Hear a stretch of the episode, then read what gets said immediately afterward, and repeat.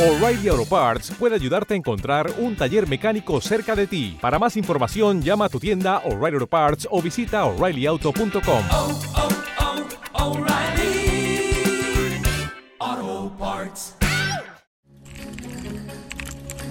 Cada vez es más frecuente escuchar la palabra SARM si entrenas en el gimnasio o buscas tomar algo para mejorar tu físico o tu rendimiento. Pero ¿qué son los SARM realmente? ¿Tienen efectos secundarios? ¿Son mejores que los esteroides? ¿Es necesario realizar un PCT tras su uso? Todas estas preguntas serán resueltas a lo largo de este vídeo. Antes de nada, aclarar que este vídeo es puramente informativo, no pretende promover ni fomentar el uso de ninguna sustancia, simplemente explicar de forma clara y sencilla conceptos clave sobre los ARMS. Quiero destacar que en Europa no está permitida su venta como complementos alimenticios y si se comercializan es con fines de investigación en animales, aunque haya cada cual con el uso que le dé. Además, están consideradas sustancias dopantes por los principales organismos internacionales, como es el caso de la WADA. Y si esto es así, es por dos razones. Una, tienen un efecto considerablemente mayor a otras sustancias sobre el rendimiento deportivo y la composición corporal, y dos, porque producen efectos secundarios. Pero vamos al grano. ¿Qué son los SARMs? Las siglas SARMs provienen de las palabras Selective Androgen Receptor Modulator, que traducido al castellano viene a significar moduladores selectivos de receptor androgénico. Este término recoge a un grupo de sustancias que ejercen acción sobre los receptores androgénicos. Este tipo de receptores están repartidos por todas las membranas celulares de nuestro cuerpo y su activación produce determinadas actividades en función del tejido en el que actúe el andrógeno, ya sea un SARM o un esteroide. La unión de estas sustancias a los receptores androgénicos incrementa la cantidad de ARN mensajero dentro de las células de nuestro cuerpo, lo cual daría una señal de que hay que sintetizar nuevas proteínas. Bien, pero lo que todos estáis deseando saber, ¿los SARMs tienen efectos secundarios?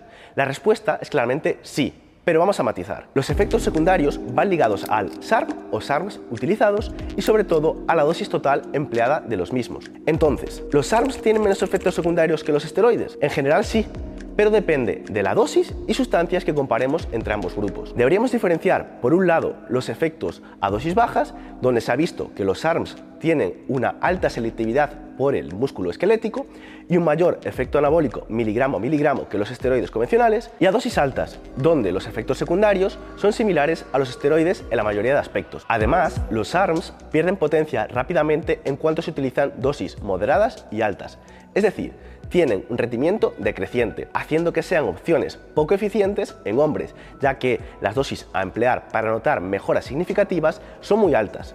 Sin embargo, pueden ser opciones más interesantes en el caso de las mujeres. ¿Y esto por qué? Pues porque los ARMS a nivel androgénico tienen la ventaja de que hasta cierta dosis, que varía en función de la sustancia, su selectividad sobre el tejido muscular es muy alta. ¿Y qué significa esto? Pues significa que estas sustancias actuarán principalmente en el tejido muscular y óseo, incrementando la síntesis proteica, la cual es la responsable de que ganemos masa muscular magra y masa ósea, y no en otros tejidos que podrían provocar efectos indeseables a nivel androgénico, como virilización, hiperplasia prostática, alopecia, acné, etc. Cuando se habla del crecimiento del tejido muscular y óseo, nos referiremos a un efecto anabólico, y cuando la actividad se da en la próstata, en el hígado, en el riñón, en el corazón, en el hipotálamo, en el folículo piloso, en el tejido mamario, en los testículos, en la producción de glóbulos rojos en la médula ósea, etc., se consideran efectos androgénicos y como norma general se consideran indeseables. A nivel lipídico, al igual que los esteroides, los SARMs producen una variación negativa en los niveles de colesterol y de lipoproteínas, de forma dosis dependiente. Sin embargo, el efecto de los esteroides orales sobre el perfil lipídico es mucho más drástico que en el resto de anabólicos, incluso en dosis bajas, por lo que es imposible amortiguar el efecto negativo sobre los diferentes marcadores. Esto se debe a que para que los esteroides orales se puedan tomar por vía oral y tener la suficiente biodisponibilidad, sufren una modificación química que los hace mucho más resistentes al metabolismo hepático, siendo la alteración más común la 17-alfa-aquilación, que básicamente viene a ser la adición un grupo metilo a su estructura. Esta alteración tiene una desventaja y es que por culpa de esto los esteroides orales causan un gran estrés hepático y producen un impacto varias veces superior en los niveles de colesterol y de lipoproteínas en comparación con los esteroides inyectables. Por su parte, la mayoría de los ARMS poseen algún grupo metilo, lo cual los hace poseer buena biodisponibilidad oral y posiblemente esta sea la razón por la cual produzcan una elevación del estrés hepático y los niveles de transaminasas. En la literatura científica actual se han publicado numerosos reportes de casos de daño hepático por el consumo de SARMs. Y esta hepatotoxicidad posiblemente esté mediada por un aumento drástico del estrés oxidativo en el hígado, a diferencia de los esteroides orales, que lo hacen principalmente bloqueando el normal flujo de la bilis hacia el duodeno, lo cual es un estado patológico llamado colestasis, por lo que podemos afirmar que su paso por el hígado no es inocuo. La ventaja que tienen los ARMS respecto a los esteroides orales en este sentido es que cuando se cesa su uso, la normalización de los niveles de colesterol y de lipoproteínas se produce de forma mucho más rápida que con esto. Entonces, ¿son mejores que los esteroides? Depende.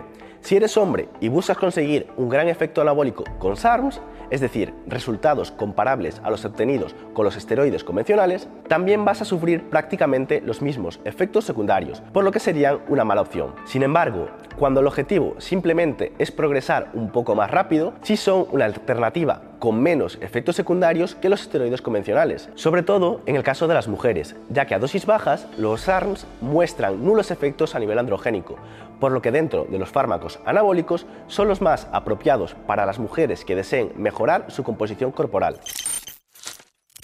Por cierto, ¿sabías que el 75% de la gente que ve nuestros vídeos no está suscrita? Si te apasiona el mundo del culturismo, subimos vídeos todas las semanas, así que suscríbete, dale a la campanita y no te pierdas nada. Otra pregunta muy repetida es si es necesario hacer un PCT tras su uso. Y esto va a depender de la sustancia, del tiempo y de la dosis que ha sido empleada. Pero en general, los ARMS son tan supresivos como cualquier otro esteroide anabólico, por lo que sí sería necesario o interesante realizar una terapia postciclo. Antes de continuar, para el que no lo sepa, destacar que los PCT son una serie de protocolos que tienen como objetivo potenciar la actividad de nuestro sistema hormonal para evitar una pérdida excesiva del progreso conseguido durante el uso de farmacología. Es decir, potenciar la producción endógena de hormonas mientras se van aclarando los diferentes metabolitos de los andrógenos o SARMs empleados durante la terapia farmacológica. A lo contrario de lo que se cree, esto no hace que la recuperación sea más rápida, ya que la regulación del eje hormonal funciona por retroalimentación negativa, pero sí minimiza la posibilidad de sufrir ciertos efectos secundarios,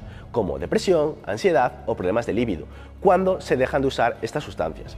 Y también reduce la posibilidad de perder masa muscular. Eso sí, debería tenerse en cuenta que cuanto mayor sea la exposición, tanto en dosis como en tiempo, a los esteroides o a los ARMS, más difícil será recuperar el sistema hormonal y la producción de testosterona endógena por completo. Y en el caso de las mujeres, debido a las características de su sistema hormonal, no es necesario realizar un PCT.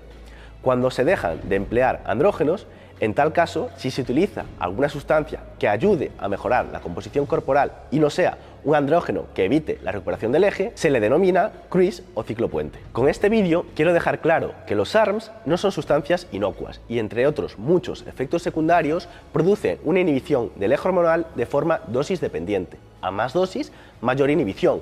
Por lo tanto, hay que tener mucho cuidado con cómo se emplean. Y hasta aquí el vídeo de hoy, espero que os haya gustado. Si queréis aprender más sobre el riesgo de estas sustancias, podéis profundizar más en nuestras formaciones de entrenador personal de AudioFit. Hasta la próxima.